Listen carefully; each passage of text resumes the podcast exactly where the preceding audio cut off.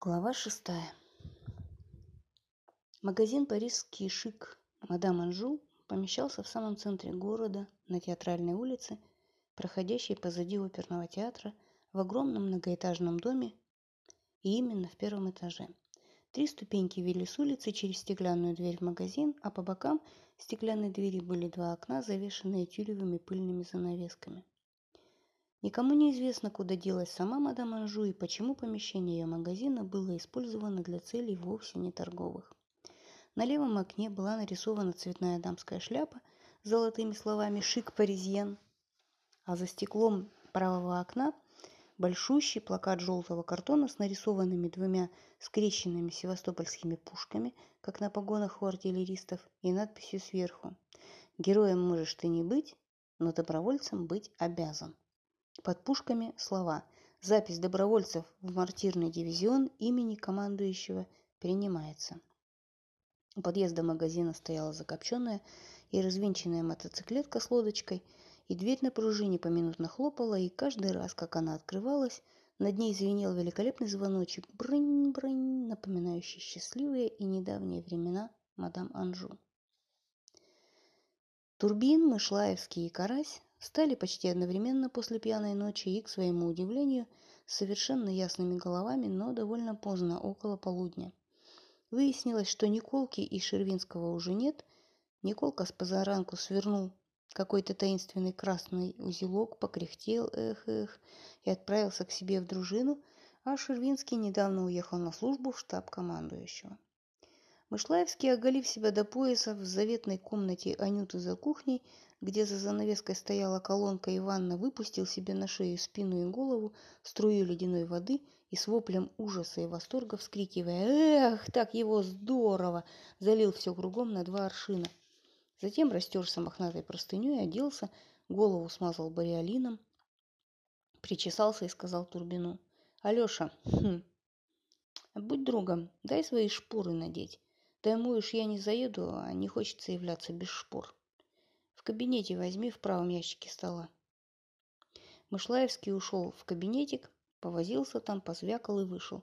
Черноглазая Анюта, утром вернувшаяся из отпуска от тетки, шаркала петушиной метелочкой по креслам. Мышлаевский откашлялся, изгоса, искоса глянул на дверь, изменил прямой путь на извилистый, дал крюку и тихо сказал «Здравствуйте, Анюточка». Елене Васильевне скажу, тотчас механически и без раздумья шепнула Анюта и закрыла глаза, как обреченный, над которым палач уже занес нож. Глупень!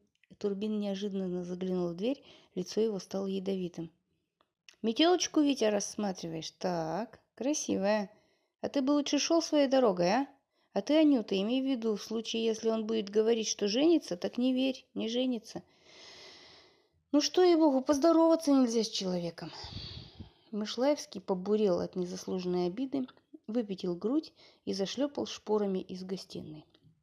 В столовой он подошел к важной рыжеватой олене,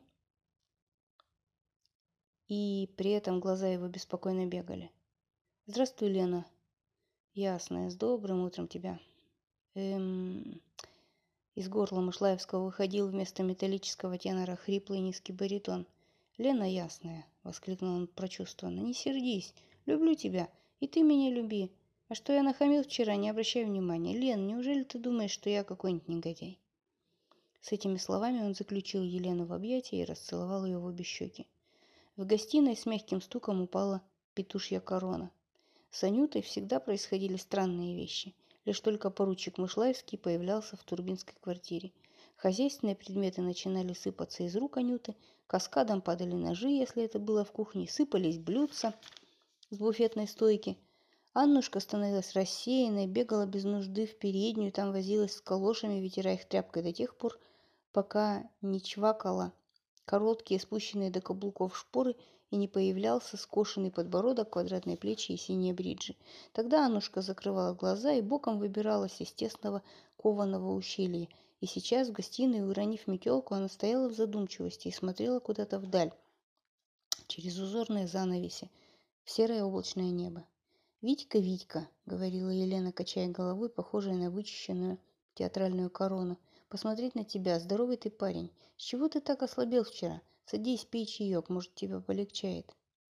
А ты, Леночка, ей-богу, замечательно выглядишь сегодня. И капот тебе идет, клянусь честью, заискивающе говорил Мышлаевский, бросая легкие быстрые взоры в зеркальные недра буфета. Карась, глянь, какой капот, совершенно зеленый. Нет, да чего хороша. Очень красивая Елена Васильевна, серьезно и искренне ответил Карась. Это электрик, пояснила Елена. Да ты, Витенька, говори сразу, в чем дело. Видишь ли, Лена ясная, после вчерашней истории мигрень у меня может сделаться, а с мигренью воевать невозможно. Ладно, в буфете. Вот-вот, одну рюмку, лучше всяких пирамидонов. Страдальчески сморщившись, Мишлеевский один за другим проглотил два стаканчика водки и закусил их обмякшим вчерашним огурцом. После этого он объявил, что будто бы только что родился, и изъявил желание пить чай с лимоном. «Ты, Леночка», — хрипловато говорил Турбин, — «не волнуйся, поджидай меня, я съезжу, запишусь и вернусь домой. Касательно военных действий не беспокойся. Будем мы сидеть в городе и отражать этого миленького украинского президента, сволочь такую. Не послали бы вас куда-нибудь?» Карась успокоительно махнул рукой. «Не беспокойтесь, Елена Васильевна. Во-первых, должен вам сказать, что раньше двух недель дивизион ни в коем случае готов не будет. Лошадей еще нет и снарядов. А когда и будет готов, то без всяких сомнений останемся мы в городе. Вся армия, которая сейчас формируется, несомненно, будет гарнизоном города. Разве в дальнейшем, в случае похода на Москву? Ну, это когда еще там? Хм. Это с Деникиным нужно будет соединиться раньше. Да вы напрасно, господа, меня утешаете. Я ничего ровно не боюсь, напротив, одобряю. Елена говорила действительно бодро, и в глазах ее уже была деловая, будничная забота. Давлеет дневи злоба его. «Анюта!» – кричала она. «Миленькая, там на веранде белье Виктор Викторовича. Возьми его, детка, щеткой хорошенько, а потом сейчас же стирай». Успокоительнее всего на Елену действовал укладистый маленький голубоглазый карась, Уверенный карась в рыженьком френче был хладнокровен, курил и щурился. В передней прощались. «Ну да хранит вас Господь», — сказала Елена строго и перекрестила Турбина. Также перекрестила она и Карася, и Мышлаевского. Мышлаевский обнял ее, а Карась, туго перепоясанный по широкой талии шинели, покраснев, нежно поцеловал ее обе руки. «Господин полковник», Мягко щелкнув шпорами и приложив руку к козырьку, сказал Карась. «Разрешите доложить». Господин полковник сидел в низеньком зеленоватом будуарном креслице на возвышении вроде эстрады и в правой части магазина за маленьким письменным столиком. Груды голубоватых картонок с надписью «Мадам Анжу. Дамские шляпы» возвышались за его спиной, несколько темня свет из пыльного окна, завешенного узористым тюлем.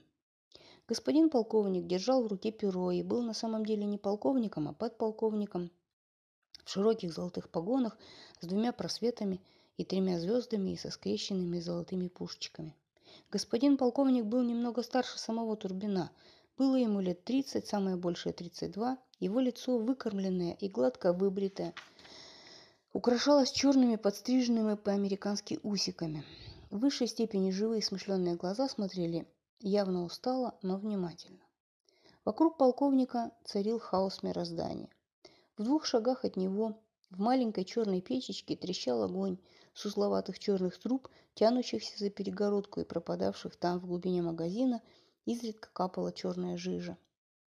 Пол, как на эстраде, так и в остальной части магазина, переходившей в какие-то углубления, был усеян обрывками бумаги и красными и зелеными лоскутками материи. На высоте над самой головой полковника трещала, как беспокойная птица, пишущая машинка, и когда Турбин поднял голову, увидал, что пила она за перилами, висящими под самым потолком магазина. За этими перилами торчали чьи-то ноги и зад в синих рейтузах, а головы не было, потому что ее срезал потолок. Вторая машинка стрекотала в левой части магазина в неизвестной яме, из которой виднелись яркие погоны вольно определяющегося, и белая голова – но не было ни рук, ни ног. Много лиц мелькало вокруг полковника, мелькали золотые пушечные погоны, громоздился желтый ящик с телефонными трубками и проволоками, и рядом с картонками грудами лежали похожие на банки с консервами ручные бомбы с деревянными рукоятками и несколько кругов пулеметных лент. Ножная швейная машина стояла под левым локтем господина полковника, а у правой ноги высовывал свое рыльце пулемет. В глубине и полутьме за занавесом на блестящем пруте чей-то голос надрывался, очевидно, в телефон. «Да-да, говорю, да-да, да, я говорю. Брынь!» Проделал звоночек. «Пиу!» спела мягкая птичка где-то в яме, и оттуда молодой босок забормотал. «Дивизион, слушаю, да-да!» «Я слушаю вас», — сказал полковник Карасю. «Разрешите представить вам, господин полковник, поручика Виктора Мышлаевского и доктора Турбина». Поручик Мышлаевский находится сейчас во второй пехотной дружине в качестве рядового и желал бы перевестись в уверенный вам дивизион по специальности. Доктор Турбин просит о назначении его в качестве врача дивизиона. Проговорив все это, Карась отнял руку от козырька, а Мышлаевский козырнул. «Черт, надо будет форму скорее одеть», – досадливо подумал Турбин, чувствуя себя неприятно без шапки в качестве какого-то оболтуса в черном пальто с барашковым воротником. Глаза полковника бегло скользнули по доктору и переехали на шинели лицо Мышлаевского. «Так», — сказал он, — «это даже хорошо. Вы где, поручик, служили?» «В тяжелом Н-дивизионе, господин полковник», — ответил Мышлаевский, указывая таким образом свое положение во время германской войны. «В тяжелом? Это совсем хорошо. Черт их знает, артиллерийских офицеров запихнули чего-то в пехоту, путаница». «Никак нет, господин полковник», — ответил Мышлаевский, прочищая легоньким кашлем непокорный голос. Это я сам добровольно попросился ввиду того, что спешно требовалось выступить под пост Волынский. Но теперь, когда дружина укомплектована в достаточной мере, в высшей степени одобряю. Хорошо, сказал полковник, и действительно в высшей степени одобрительно посмотрел в глаза Мышлаевскому. Рад познакомиться. Итак, ах да, доктор, и вы желаете к нам? Хм. Турбин молча склонил голову, чтобы не отвечать так точно в своем барашковом воротнике. Хм, полковник глянул в окно. Знаете, эта мысль, конечно, хорошая, тем более, что на днях, возможно... Такс. Он вдруг приостановился, чуть прищурил глазки и заговорил, понизив голос. Только, как бы это выразиться, тут, видите ли, доктор, один вопрос. Социальная теория и... Вы социалист, не правда ли? Как все интеллигентные люди. Глазки полковника скользнули в сторону, и вся его фигура – Губы и сладкий голос выразили живейшее желание, чтобы доктор Турбин оказался именно социалистом, а не кем-нибудь иным. Дивизион у нас так и называется, студенческий. Полковник задушевно улыбнулся, не показывая глаз. Конечно, несколько сентиментально, но я, сам знаете ли, университетский. Турбин крайне разочаровался и удивился. Черт, как же Карась говорил. Карася он почувствовал в этот момент где-то у правого своего плеча, и, не глядя, понял, что тот напряженно желает что-то ему дать понять, но что именно, узнать нельзя. Я вдруг бухнул турбин, дернув щекой. К сожалению, не социалист, а монархист. И даже, должен сказать, не могу выносить самого слова «социалист». А из всех социалистов больше всех ненавижу Александра Федоровича Киренского. Какой-то звук вылетел изо рта у карася сзади, за правым плечом турбина. Обидно расставаться с Карасем и Витей, подумал Турбин, но шут его возьми, этот социальный дивизион. Глазки полковника мгновенно вынырнули на лице, и в них мелькнула какая-то искра и блеск. Рукой он взмахнул, как будто желая вежливенько закрыть рот Турбину, и заговорил. «Это печально. Очень печально. Завоевание революции и прочее у меня приказ сверху избегать укомплектования монархическими элементами – ввиду того, что население необходимо, видите ли, сдержанность. Кроме того, Гетман, с которым мы в непосредственной и теснейшей связи, как вам известно, печально, печально. Голос полковника при этом не только не выражал никакой печали, но наоборот звучал очень радостно, и глазки находились в совершеннейшем противоречии с тем, что он говорил. «Ага», — многозначительно подумал Турбин. «Дурак я, а полковник этот не глуп. Вероятно, карьерист, судя по физиономии, но это ничего.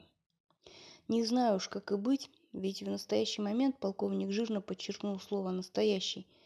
Так в настоящий момент, я говорю, непосредственной нашей задачей является защита города и Гетмана от банд Петлюры и, возможно, большевиков. А там, там видно будет.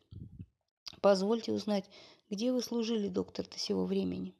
В 1915 году по окончании университета экстерном венерологической клинике, затем младшим врачом в Белградском гусарском полку, а затем ординатором тяжелого трехсводного госпиталя. В настоящее время демобилизован, занимаясь частной практикой. «Юнкер!» – воскликнул полковник. «Попросите ко мне старшего офицера». Чья-то голова провалилась в яме, а затем перед полковником оказался молодой офицер, черный, живой и настойчивый. Он был в круглой барашковой шапке с малиновым верхом, перекрещенным голуном в серой длинной а-ля Мышлаевский шинели с туго перетянутым поясом с револьвером.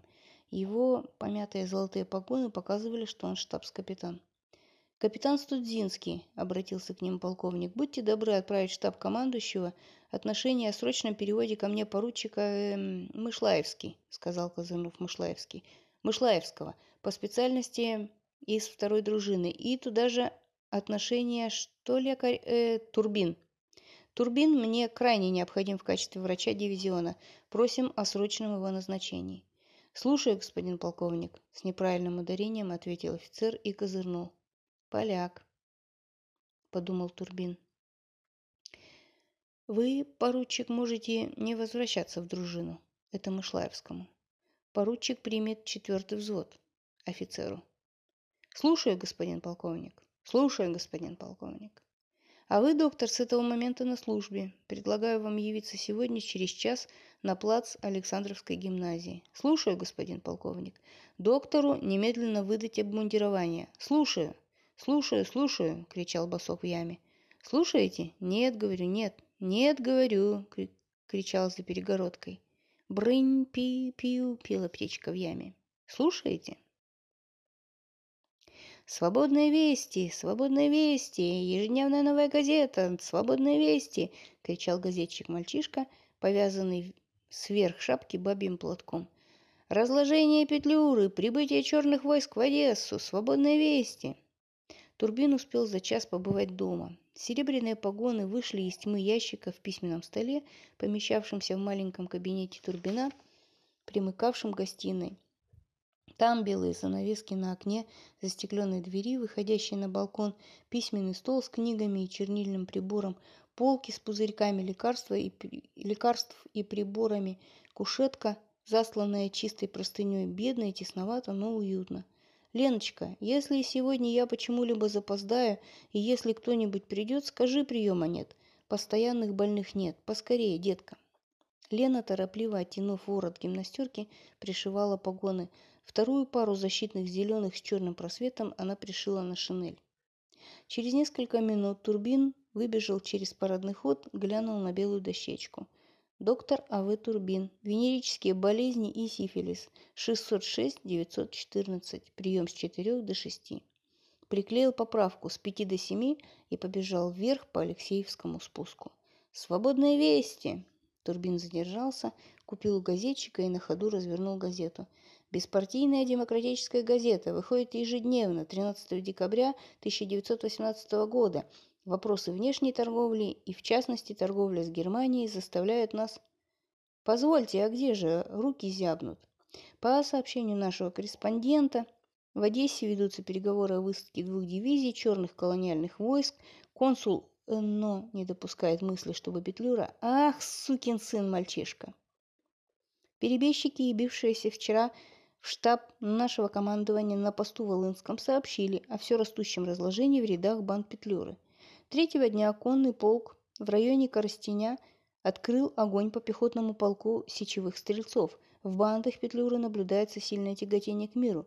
Видимо, авантюра Петлюры идет к краху. По сообщению того же перебежчика, полковник Балбатун, взбунтовавшись против Петлюры, ушел в неизвестном направлении со своим полком и четырьмя орудиями. Балбатун склоняется к гетманской ориентации. Крестьяне ненавидят Петлюру за реквизиции, мобилизация, объявленная им в деревнях, не имеет никакого успеха, крестьяне массами уклоняющиеся от нее, уклоняются от нее, прячась в лесах. Предположим. Ах, мороз проклятие, извините. Батюшка, что ж вы людей давите? Газетки дома надо читать, и извините. Мы всегда утверждали, что авантюра Петлюры – вот мерзавец, ах ты ж мерзавцы. Кто честен и не волк, идет в добровольческий полк. Иван Иванович, что это вы сегодня не в духе? Да, жена напетлюрила, с самого утра сегодня болбатунит. Турбин даже в лице изменился от этой остроты. Злобно скомкал газету и швырнул ее на тротуар. Прислушался. бу пели пушки. Ух, откуда-то из утробы земли звучало за городом. Что за черт? Турбин круто повернулся, поднял газетный ком, расправил его и прочитал еще раз на первой странице внимательно. В районе Ирпеня столкновение наших разведчиков с отдельными группами бандитов Петлюры. На Серебрянском направлении спокойно. В Красном трактире без перемен. В направлении Боярки полк гетманских сердюков лихой атакой рассеял банду в полторы тысячи человек. В плен взято два человека – «Гу-гу-гу, бу-бу-бу!» – ворчала серенькая зимняя даль где-то на юго-западе. Турбин вдруг открыл рот и побледнел. Машинально запихнул газету в карман. От бульвара во Владимирской улице чернила и ползла толпа. Прямо по мостовой шло много людей в черных пальто. Замелькали бабы на тротуарах. Конный с державной варты ехал словно предводитель. Рослая лошадь прядала ушами, косилась, шла боком. Рожа у всадника была растерянная, он изредка что-то выкрикивал, помахивая нагайкой для порядка. И выкриков его никто не слушал. В толпе в передних рядах мелькнули золотые ризы и бороды священников, колыхнулась хоруквь. Мальчишки сбегались со всех сторон. «Вести!» — крикнул газетчик и устремился к толпе.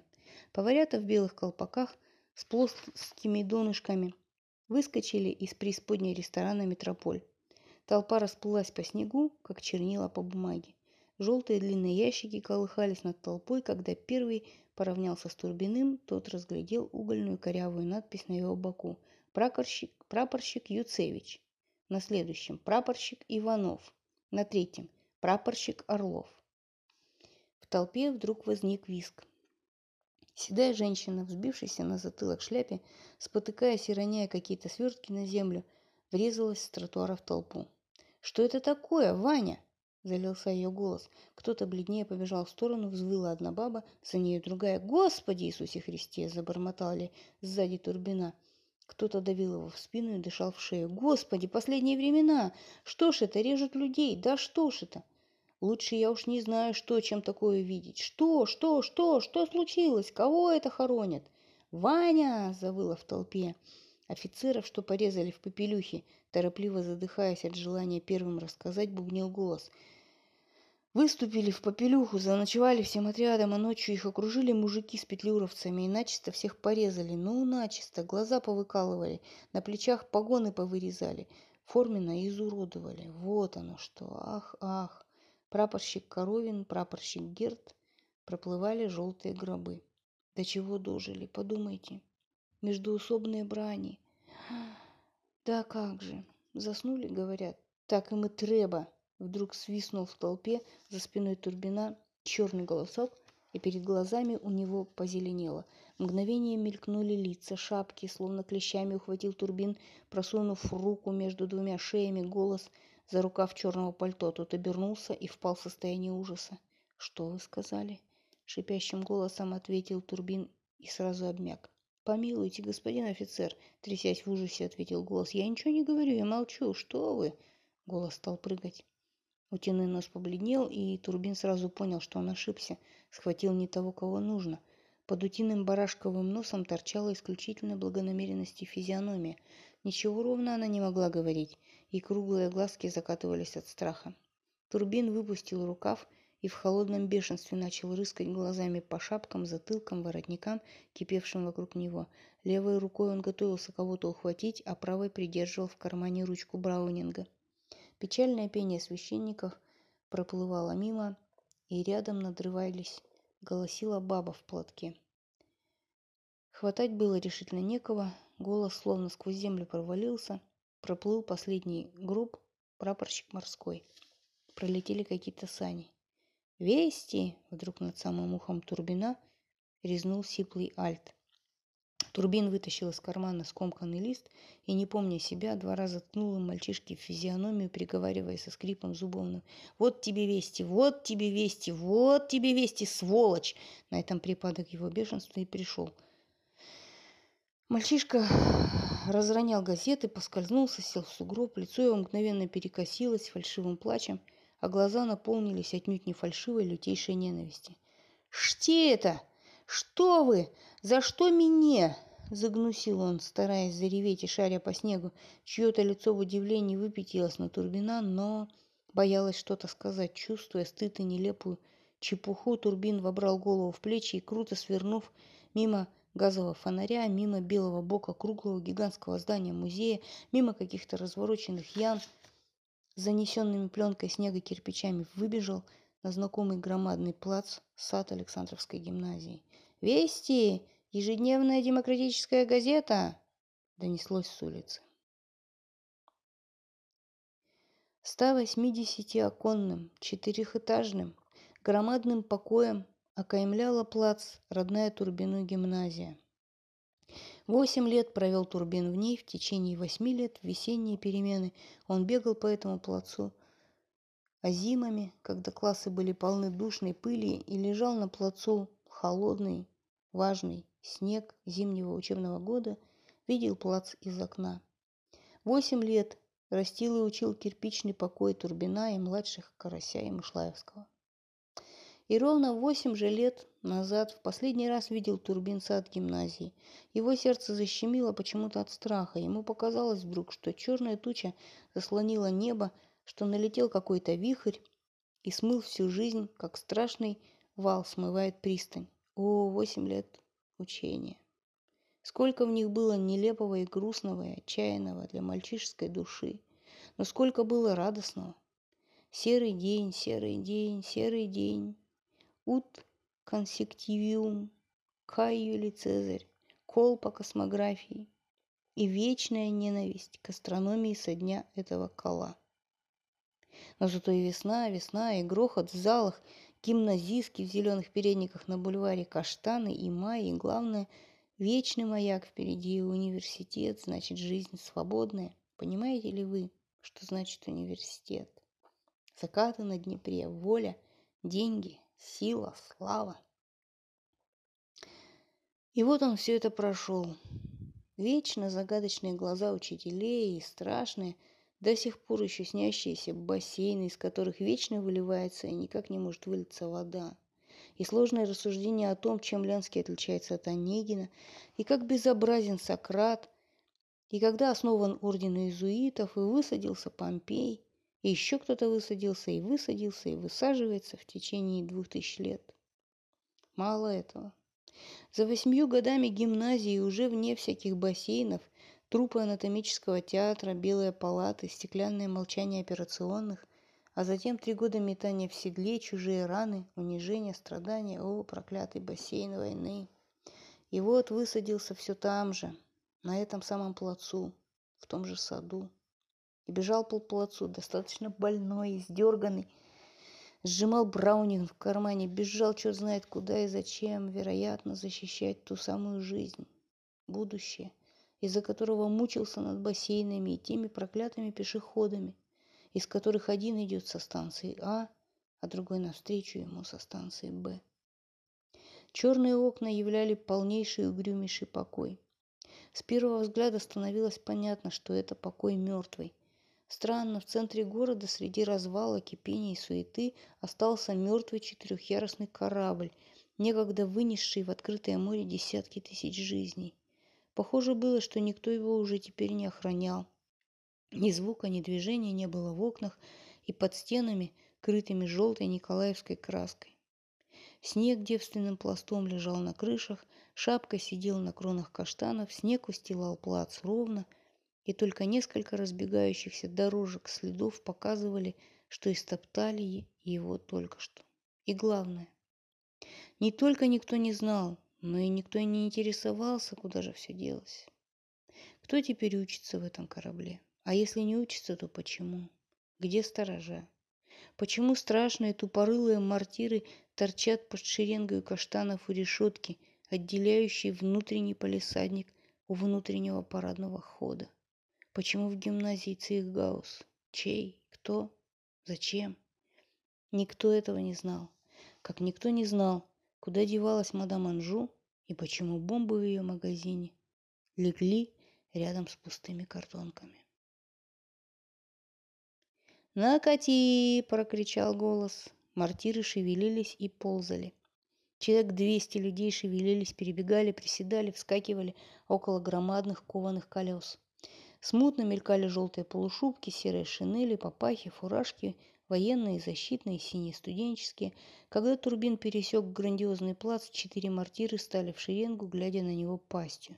Спешное учение возле мортир закончилось, и в две шеренги стал пестрый новобранный строй дивизиона. «Господин капитан!» – пропел голос Мышлаевского. «Взвод готов!» Студинский появился перед шеренгами, попятился и крикнул «Левое плечо вперед! Шагом марш!» Строй хрустнул, колыхнулся и, нестройно топча снег, поплыл. Замелькали мимо Турбина многие знакомые типичные студенческие лица. В голове третьего взвода мелькнул карась. Не зная еще куда и зачем, Турбин захрустел рядом со взводом. Карась вывернулся из строя и, озабоченно идя задом, начал считать. Левой, левой, ать, ать. Черную пасть подвального хода гимназии змеей втянулся строй, и пасть начала заглатывать, заглатывать ряд за рядом. Внутри гимназии было еще мертвеннее и мрачнее, чем снаружи.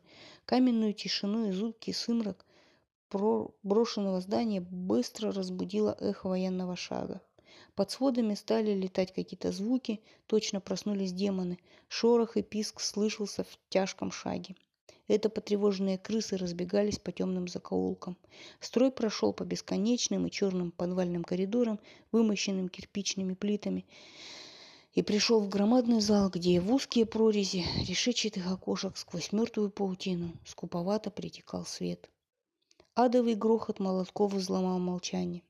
Вскрывали деревянные оконные ящики с патронами, вынимали бесконечные ленты и похожие на торты круги для льюисовских пулеметов. Вылезли черные и серые, похожие на злых комаров пулеметы. Стучали гайки, рвали клещи. В углу со, свист, со свистом кто-то что-то резала пила. Юнкера вынимали кипы слежавшихся холодных попах, шинели в железных складах негнущиеся ремни, подсумки и фляги в сукне. «Поживей!» – послышался голос Студинского. Человек шесть офицеров в тусклых золотых погонах завертелись, как плавуны на воде. Что-то выпивал выздоровевший тенор Мышлаевского. «Господин доктор!» – прокричал Студинский из тьмы. «Будьте любезны принять команду фельдшеров и дать ей инструкции». Перед Турбиным тотчас оказались двое студентов. Один из них, низенький, взволнованный, был с красным крестом на рукаве студенческой шинели, другой в сером. И папаха налезала ему на глаза, так что он все время поправлял ее пальцами. «Там ящики с медикаментами», — проговорил Турбин. «Выньте из них сумки, которые через плечо, и мне докторскую с набором. Потрудитесь выдать каждому из артиллеристов по два индивидуальных пакета», бегло объяснив, как их вскрыть в случае надобности. Голова Мышлаевского выросла над серым копошащимся вечем. Он влез на ящик, взмахнул винтовкой, лязнул затвором, с треском вложил обойму и затем, целясь в окно и лязгая, лязгая и целясь, забросал юнкеров выброшенными патронами. После этого, как фабрика застучала в подвале. Перекатывая стук и лязг юнкера, зарядили винтовки. «Кто не умеет, осторожнее, юнкера!» – пел Мышляевский. «Объясните студентам!» Через головы полезли ремни с подсумками и фляги произошло чудо. Разношерстные пестрые люди превращались в однородный компактный слой, над которым колючей щеткой, нестройно взмахивая и шевелясь, поднялась щетина штыков. «Господ... «Господ офицеров попрошу ко мне!» — где-то прозвучал Студзинский. В темноте коридора под малиновый тихонький звук шпор Студзинский заговорил негромко. «Впечатление?» Шпоры потоптались. Мышлаевский небрежно и ловко ткнув концами пальцев в околыш, пододвинулся к штабс-капитану и сказал, «У меня во взводе 15 человек не имеют понятия винтовки. Трудновато». Студинский, вдохновенно глядя куда-то вверх, где скромно и серенько сквозь стекло лился последний жиденький светик, молвил «Настроение». Опять заговорил Мышлаевский. Гробы напортили. Студентики смутились, на них дурно влияет, через решетку видели. Студинский метнул на него черные упорные глаза. «Потрудитесь поднять настроение». и шпоры зазвякали, расходясь. «Юнкер Павловский!» — загремел в Цейгаузе, Мышлаевский, как Радамес в Аиде. «Павловского! Павловского!» — ответил Цейгаус каменным эхом и ревом юнкерских голосов. «Я! Алексеевского училища? Точно так, господин поручик. А ну-ка, двиньте нам песню поэнергичней, так, чтоб Петлюра умер, мать его душу!» Один голос, высокий и чистый, завел под каменными сводами. «Артиллеристом я рожден!» Тенора откуда-то ответили в гуще штыков. «В семье бригадной я учился!» Вся студенческая гуща как-то дрогнула, быстро со слуха поймала мотив и вдруг стихийным басовым хоралом, стреляя пушечным эхом, взорвала весь цейгаус. А огнем картечи я крещен, и буйным бархатом обвился, а огнем зазвенело в ушах, в патронных ящиках, в мрачных стеклах, в головах, и какие-то забытые пыльные стаканы на покатых подоконниках тряслись и звякали. И за канаты тормозные меня качали номера. Студинский, выхватив из толпы шинели, штыков и пулеметов двух розовощеких прапорщиков, торопливым шепотом отдавал им приказания «Вестибюль! Сорвать кисию! Поживее!» И прапорщики унеслись куда-то. И идут и поют юнкера гвардейской школы, трубы литавры, тарелки звенят, Пустая каменная коробка гимназии теперь ревела и выла в страшном марше, и крысы сидели в глубоких норах, ошалев от ужаса. «Ать! Ать!» — резал пронзительным голосом рев карась. «Веселей!» — прочищенным голосом кричал Мышлаевский. «Алексеевский, кого хороните?» Не серая разрозненная гусеница, а Модистки, кухарки, горничные, прачки вслед юнкерам уходящим глядят. Одетая колючими штыками, ввалила по коридору шеренга, и пол прогибался и гнулся под хрустом ног. По бесконечному коридору и во второй этаж в упор на гигантский залитый светом через стеклянный купол вестибюль шла гусеница, и передние ряды вдруг начали ошалевать. На кровном аргамаке, крытом царским вальтрапом, с вензелями, поднимая аргамака на дыбы, сияя улыбкой в треуголке, заломленной с поля, с белым султаном, лысоватый и сверкающий Александр вылетал перед артиллеристами. Посылая им улыбку за улыбкой, исполненные коварного шарма, Александр взмахивал палашом и острием его указывал юнкерам на бородинские полки. Клубочками ядер одевались бородинские поля, и черной тучей штыков покрывалась даль на двухсоженном полотне. Ведь были ж схватки боевые. Да, говорят, звенел Павловский. Да говорят еще, какие, гремели басы. Недаром помнит вся Россия про день Бородина. Ослепительный Александр несся на небо, и оборванная кисия, скрывавшая его целый год, лежала валом у копыт его коня. И императора Александра Благословенного не видели, что ли? Равней, равней! Ать! Ать! Леу! Леу! Выл Мышлаевский, и гусеница поднималась, осаживая лестницу грузным шагом Александровской пехоты. Мимо победителя Наполеона левым плечом прошел дивизион в необъятный двухсветный актовый зал и, оборвав песню, стал густыми шеренгами, колыхнув штыками. Сумрачный белесый свет царил в зале, и мертвенными бледными пятнами глядели в простенках громадные, наглухо завешенные портреты последних царей. Студинский попятился и глянул на браслет часы. В это мгновение вбежал юнкер и что-то шепнул ему – «Командир дивизиона», — расслышали ближайшие. Студинский махнул рукой офицерам. Те побежали между шеренгами, выровняли их. Студинский вышел в коридор навстречу командиру. Звеня шпорами, полковник Малышев, по лестнице оборачиваясь и косясь на Александра, поднимался ко входу в зал. Кривая кавказская шашка с вишневым темляком болталась у него на левом бедре. Он был в фуражке черного буйного бархата и длинной шинели с огромным разрезом на сзади. Лицо его было озабочено. Студинский торопливо подошел к нему и остановился, откозыряв. Малышев спросил его. «Одеты?» «Так точно. Все приказания исполнены». «Ну, как?» «Драться будут, но полная неопытность. На 120 юнкеров 80 студентов, не умеющих держать в руках винтовку». Тень легла на лицо Малышева. Он помолчал. «Великое счастье, что хорошие офицеры попались», — продолжал Студинский. «В особенности этот новый, Мышлаевский. Как-нибудь справимся». Такс, ну вот что. Потрудитесь после моего смотра. Дивизион, за исключением офицеров и караулов, 60 человек из лучших и опытнейших юнкеров, которых вы оставите у орудий в Цейгаузе и на охране здания, распустить по домам, с тем, чтобы завтра в 7 часов утра весь дивизион был в сборе здесь. Дикое изумление разбило Студинского, глаза его неприличнейшим образом выкатились на господина полковника, рот раскрылся. «Господин полковник!» Все ударения у Студинского от волнения полезли на предпоследний слог. «Разрешите доложите, это невозможно. Единственный способ сохранить сколько-нибудь боеспособным дивизион – это задержать его на ночь здесь». Господин полковник тут же и очень быстро – обнаружил новое свойство – великолепнейшим образом сердиться.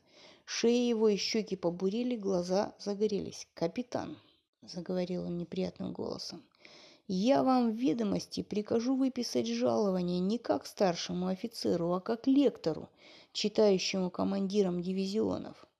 И это мне будет неприятно, потому что я полагал, что в вашем лице – я буду иметь именно опытного старшего офицера, а не штатского профессора. Нус, так вот, лекции мне не нужны, попрошу вас советов мне не давать, слушать, запоминать, а запомнив, исполнять. И тут оба выпятились друг на друга. Самоварная краска полезла по шее и щекам Студинского, губы его дрогнули. Как-то скрипнув горлом, он произнес «Слушаю, господин полковник». Да, слушать, распустить по домам, приказать выспаться и распустить без оружия, а завтра, чтобы явились в семь часов. Распустить и мало того, мелкими партиями, а не взводными ящиками и без погон, чтобы не привлекать внимание зевак своим великолепием. Луч понимания мелькнул в глазах Студинского, а обида в них погасла. «Слушаю, господин полковник». Господин полковник тут резко изменился. Александр Брониславович, я вас знаю не первый день как опытного боевого офицера. Но ведь вы меня знаете. Стало быть, обиды нет. Обиды в такой час неуместны. Я неприятно сказал, забудьте. Но ведь вы тоже. Студин... Студзинский залился густейшей краской. Точно так, господин полковник, я виноват. ну и отлично. Не будем терять времени, чтобы их не расхолаживать. Словом, все на завтра. Завтра и с ней будет видно. Во всяком случае, скажу заранее. На орудие внимания ноль. Имейте в виду, лошадей не будет и снарядов тоже. Стало быть, завтра с утра стрельба из винтовок, стрельба и стрельба. Сделайте мне так, чтобы дивизион завтра к полудню стрелял, как призовой полк. И всем опытным юнкерам гранаты. Понятно? Мрачнейшие тени легли на Студинского, он напряженно слушал. «Господин полковник, разрешите спросить?» «Знаю, что вы хотите спросить. Можете не спрашивать, я сам вам отвечу. Поганос. Бывает хуже, но редко. Теперь понятно?» «Точно так». «Ну так вот, Малышев очень понизил голос. Понятно, что мне не хочется оставаться в этом каменном мешке на подозрительную ночь. И чего доброго. Угробить 200 ребят, из которых 120 даже не умеют стрелять. Студинский молчал. Ну так вот, а об остальном вечером. Все успеем. Валите к дивизиону. И они вошли в зал. «Смирно! Господа офицеры!» – прокричал Студинский. «Здравствуйте, артиллеристы!» Студинский из-за спины мыш... Малышева, как беспокойный режиссер, взмахнул рукой, и серая колючая стена рявкнула так, что дрогнули стекла. «Здравия, полковник!» Малышев весело оглядел ряды, отнял руку от козырька и заговорил. «Бесподобно! Артиллеристы! Слов тратить не буду, говорить не умею, потому что на митингах не выступал, потому скажу коротко. Будем мы бить петлюру, сукина сына, и будьте покойны, побьем. Среди вас Владимировцы, Константиновцы, Алексеевцы, орлы. Их ни разу еще не видали.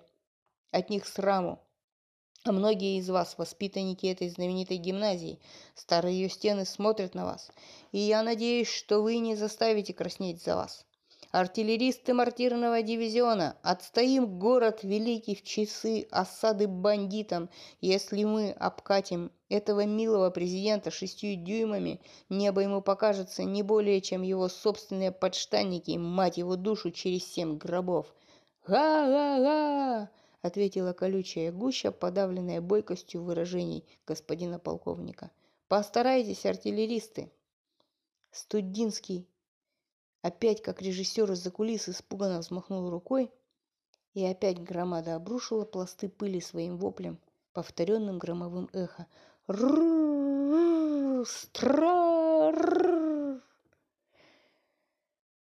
Через десять минут в актовом зале, как на Бородинском поле, стали сотни ружей в козлах. Двое часовых зачернели на концах поросшей штыками паркетной пыльной равнины. Где-то в отдалении внизу стучали и перекатывались шаги торопливо расходившихся согласно приказу новоявленных артиллеристов коридорах что-то коварно гремело, стучало, слышались офицерские выкрики. Студзинский сам разводил караулы. Затем неожиданно в коридорах запела труба. В ее рваных застоявшихся звуках, летящих по всей гимназии, грозность была надломлена, а слышна явственная тревога и фальшь. В коридоре над пролетом, окаймленным двумя рамками лестницы в вестибюль, стоял юнкер и раздувал щеки. Георгиевские потертые ленты свешивались, с тусклой медной трубы. Мышлаевский, растопырив ноги циркулем, стоял перед трубачом и учил и пробовал его. «Не доносите, теперь так, так, раздуйте ее, раздуйте, залежалась матушка, ну-ка тревогу!» «Там-та-та-та-та-там!» — пел трубач, наводя ужас и тоску на крыс. Сумерки резко ползли в двусветный зал. Перед полем в козлах остались Малышев и Турбин. Малышев как-то хмуро глянул на врача, но сейчас же устроил на лице приветливую улыбку. ну доктор, у вас как? Санитарная часть в порядке?» «Точно так, господин полковник. Вы, доктор, можете отправляться домой, фельдшеров отпустите». И таким образом, фельдшера пусть явятся завтра в семь часов вместе с остальными, а вы...» Малышев подумал, прищурился. «Вас попрошу приявить сюда завтра в два часа дня. До тех пор вы свободны». Малышев опять подумал. И вот что-с, погоны можете пока не надевать. Малышев помялся. В наши планы не входит особо привлекать к себе внимание. Одним словом, завтра попрошу в два часа дня сюда. Слушаюсь, господин полковник. Турбин потоптался на месте. Малышев вынул портсигар, предложил ему папиросу. Турбин в ответ зажег спичку – Загорелись две красные звездочки, и тут же сразу стало ясно, что значительно потемнело. Малышев беспокойно глянул вверх, где смутно белели дуговые шары, потом вышел в коридор. «Поручик Мышлаевский, пожалуйте сюда. Вот что, поручаю вам электрическое освещение здания полностью. Потрудитесь в кратчайший срок осветить. Будьте любезны, овладеть им настолько, чтобы в любое мгновение вы могли его всюду не только зажечь, но и посушить, потушить и ответственность за освещение целиком ваша. Мышлаевский козырнул, круто повернулся. Трубач писнул и прекратил. Мышлаевский, бренча шпорами, топы-топы-топы, покатился по парадной лестнице с такой быстротой, словно поехал на коньках. Через минуту откуда-то снизу раздались его громовые удары кулаками, куда-то и командные вопли – и в ответ им в парадном подъезде, куда вел широченный двухскатный вестибюль, дав слабый отблеск на портрет Александра, вспыхнул свет. Малышев от удовольствия даже приоткрыл рот и обратился к Турбину. «Нет, черт возьми, это действительно офицер, видали?» А снизу на лестнице показалась фигурка и медленно полезла по ступеням вверх. Когда она повернула на первой площадке, и Малышев и Турбин, свесившись с перил, разглядели ее – Фигурка шла на разъезжающихся больных ногах и трясла белой головой. На фигурке была широкая двубортная куртка с серебряными пуговицами и цветными зелеными петлицами. В прыгающих руках у фигурки торчал огромный ключ. Мышлаевский поднимался сзади и изредка покрикивал «Живее, живее, старикан! Чё ползешь, как вошь по струне?» «Ваше, ваше!» — шамкал и шаркал тихонько старик. Из мглы на площадке вынул, вынырнул карась. За ним другой, высокий офицер, потом два юнкера и, наконец, вострорылый пулемет. Фигурка метнулась в ужасе, согнулась, согнулась и в пояс поклонилась пулемету. «Ваше высокоблагородие!» — бормотала она. Наверху фигурка трясущимися руками, тычась в полутьме, открыла продолговатый ящик на стене, и белое пятно глянуло на него.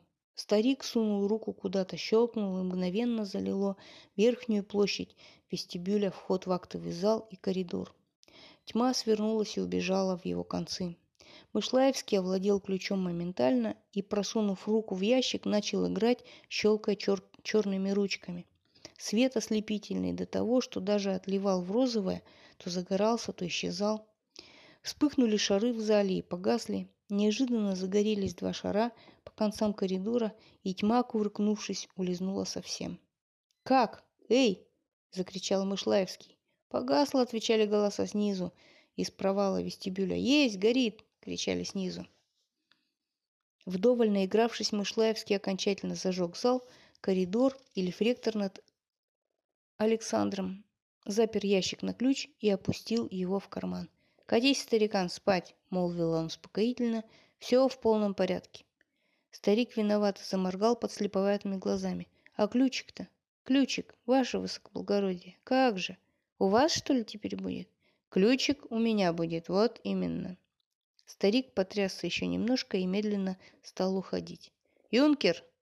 Румяный толстый юнкер грохнул ложем у ящика и стал неподвижно. «К ящику пропускать беспрепятственно командира дивизиона, старшего офицера и меня, более никого. В случае надобности по приказанию одного из трех ящик взломаете, но осторожно, чтобы ни в коем случае не повредить счета. Слушаю, господин поручик». Мышлаевский поравнялся с Турбиным и шепнул. «Максим-то видал?» «Господи, видал, видал!» — шепнул Турбин. Командир дивизиона стал у входа в актовый зал, и тысяча огней играла на серебряной резьбе его шашки. Он поманил Мышлаевского и сказал, «Ну вот, поручик, я доволен, что вы попали к нам в дивизион. Молодцом. Рад стараться, господин полковник». Вы еще наладите нам отопление здесь, в зале, чтобы отогревать смены юнкеров, а уж об остальном я позабочусь сам. Накормлю вас, накормлю вас и водки достану. В количестве небольшом, но достаточном, чтобы согреться. Мышлаевский приятнейшим образом улыбнулся господину полковнику и внушительно откашлялся. Турбин более не слушал. Наклонившись над балюстрадой, он не отрывал глаз от белоголовой фигурки, пока она не исчезла внизу. Пустая тоска овладела Турбиным. Тут же у холодной балюстрады с исключительной ясностью перед ним прошло воспоминание. Толпа гимназистов всех возрастов в полном восхищении валила по этому самому коридору. Коренастый Максим, старший педаль, стремительно увлекал две черные фигурки, открывая чудное шествие. «Пущай, пущай, пущай!» — бормотал он. «Пущай по случаю радостного приезда господина попечителя, господин инспектор полюбуется на господина Турбина с господином Мышлаевским. Это им будет удовольствие, прямо-таки замечательное удовольствие». Надо думать, что последние слова Максима заключали в себе злейшую иронию. Лишь человеку с извращенным вкусом созерцание господ Турбина и Мышлаевского могло доставить удовольствие – да еще в радостный час приезда попечителя. У господина Мышлаевского, ущемленного в левой руке Максима, была наискось рассечена верхняя губа, и левый рукав висел на нитке. На господине Турбине, увлекаемом правую, не было пояса, и все пуговицы отлетели не только на блузке, но даже на разрезе брюк спереди, так что собственное тело и белье господина Турбина безобразнейшим образом было открыто для взоров. «Простите нас, миленький Максим, дорогой!» молили Турбин и Мышлаевский, обращая по очереди к Максиму угасающие взоры на окровавленных лицах. «Ура! Волоки его, Макс, преподобный!» — кричали сзади взволнованные гимназисты. «Нет такого закона, чтоб второклассников безнаказанно уродовать!» Ах, боже мой, боже мой! Тогда было солнце, шум и грохот. И Максим тогда был не такой, как теперь, белый, скорбный, голодный. У Максима на голове была черная сапожная щетка, лишь кое-где тронутая нитями проседи. У Максима железные клещи вместо рук. И на шее медаль величиной с колесо на экипаже. Ах, колесо, колесо. Все-то ты ехала из деревни Б, делая N оборотов, и вот приехала в каменную пустоту. Боже, какой холод. Нужно защищать теперь. Но что? Пустоту, гул шагов. Разве ты, Александр, спасешь бородинскими полками гибнущий дом? Оживи и сведи их с полотна. Они побили бы Петлюру. Ноги Турбина понесли его вниз сами собой. Максим хотелось ему крикнуть, чтобы он стал останавливаться и совсем остановился. Представил себе Максима внизу в подвальной квартирке, где жили сторожа. Наверное, трясется у печки, все забыл еще будет плакать. А тут и так тоски по самое горло. Плюнуть надо на все это, довольно сентиментальничать. Просентиментальничали свою жизнь. Довольно. И все-таки, когда Турбин отпустил фельдшеров, он оказался в пустом сумеречном классе. Угольными пятнами глядели со стен доски, и парты стояли рядами. Он не удержался, поднял крышку и присел. Трудно, тяжело, неудобно. Как близка черная доска. Да, клянусь, клянусь, тот самый класс или соседний, потому что вон из окна тот самый вид на город. Вон черная умершая громада университета – Стрела бульвара в белых огнях, коробки домов, провалы, тьмы, стены, высь, небес. И в окнах настоящая опера «Ночь под Рождество». Снег и огонечки дрожат, мерцают. Желал бы я знать, почему стреляют в Святошине. И безобидно, и далеко пушки, как вату. Бу-бу. Довольно. Турбин опустил крышку парты, вышел в коридор – и мимо караулов ушел через вестибюль на улицу. В парадном подъезде стоял пулемет. Прохожих на улице было мало, и шел крупный снег. Господин полковник провел хлопотливую ночь. Много рейсов совершил он между гимназией и находящейся в двух шагах от нее мадам Анжу. К полуночи машина хорошо работала и полным ходом. В гимназии, тихонько шипя, изливался розовый свет, калильные фонари в шарах. Зал значительно потеплел, потому что весь вечер и всю ночь бушевало пламя в старинных печах в библиотечных пределах зала.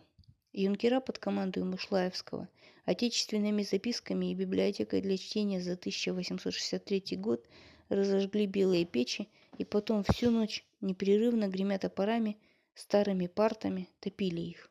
Студинский и Мышлаевский, приняв по два стакана спирта, господин полковник сдержал свое обещание и доставил его в количестве достаточном, чтобы согреться, а именно пол ведра.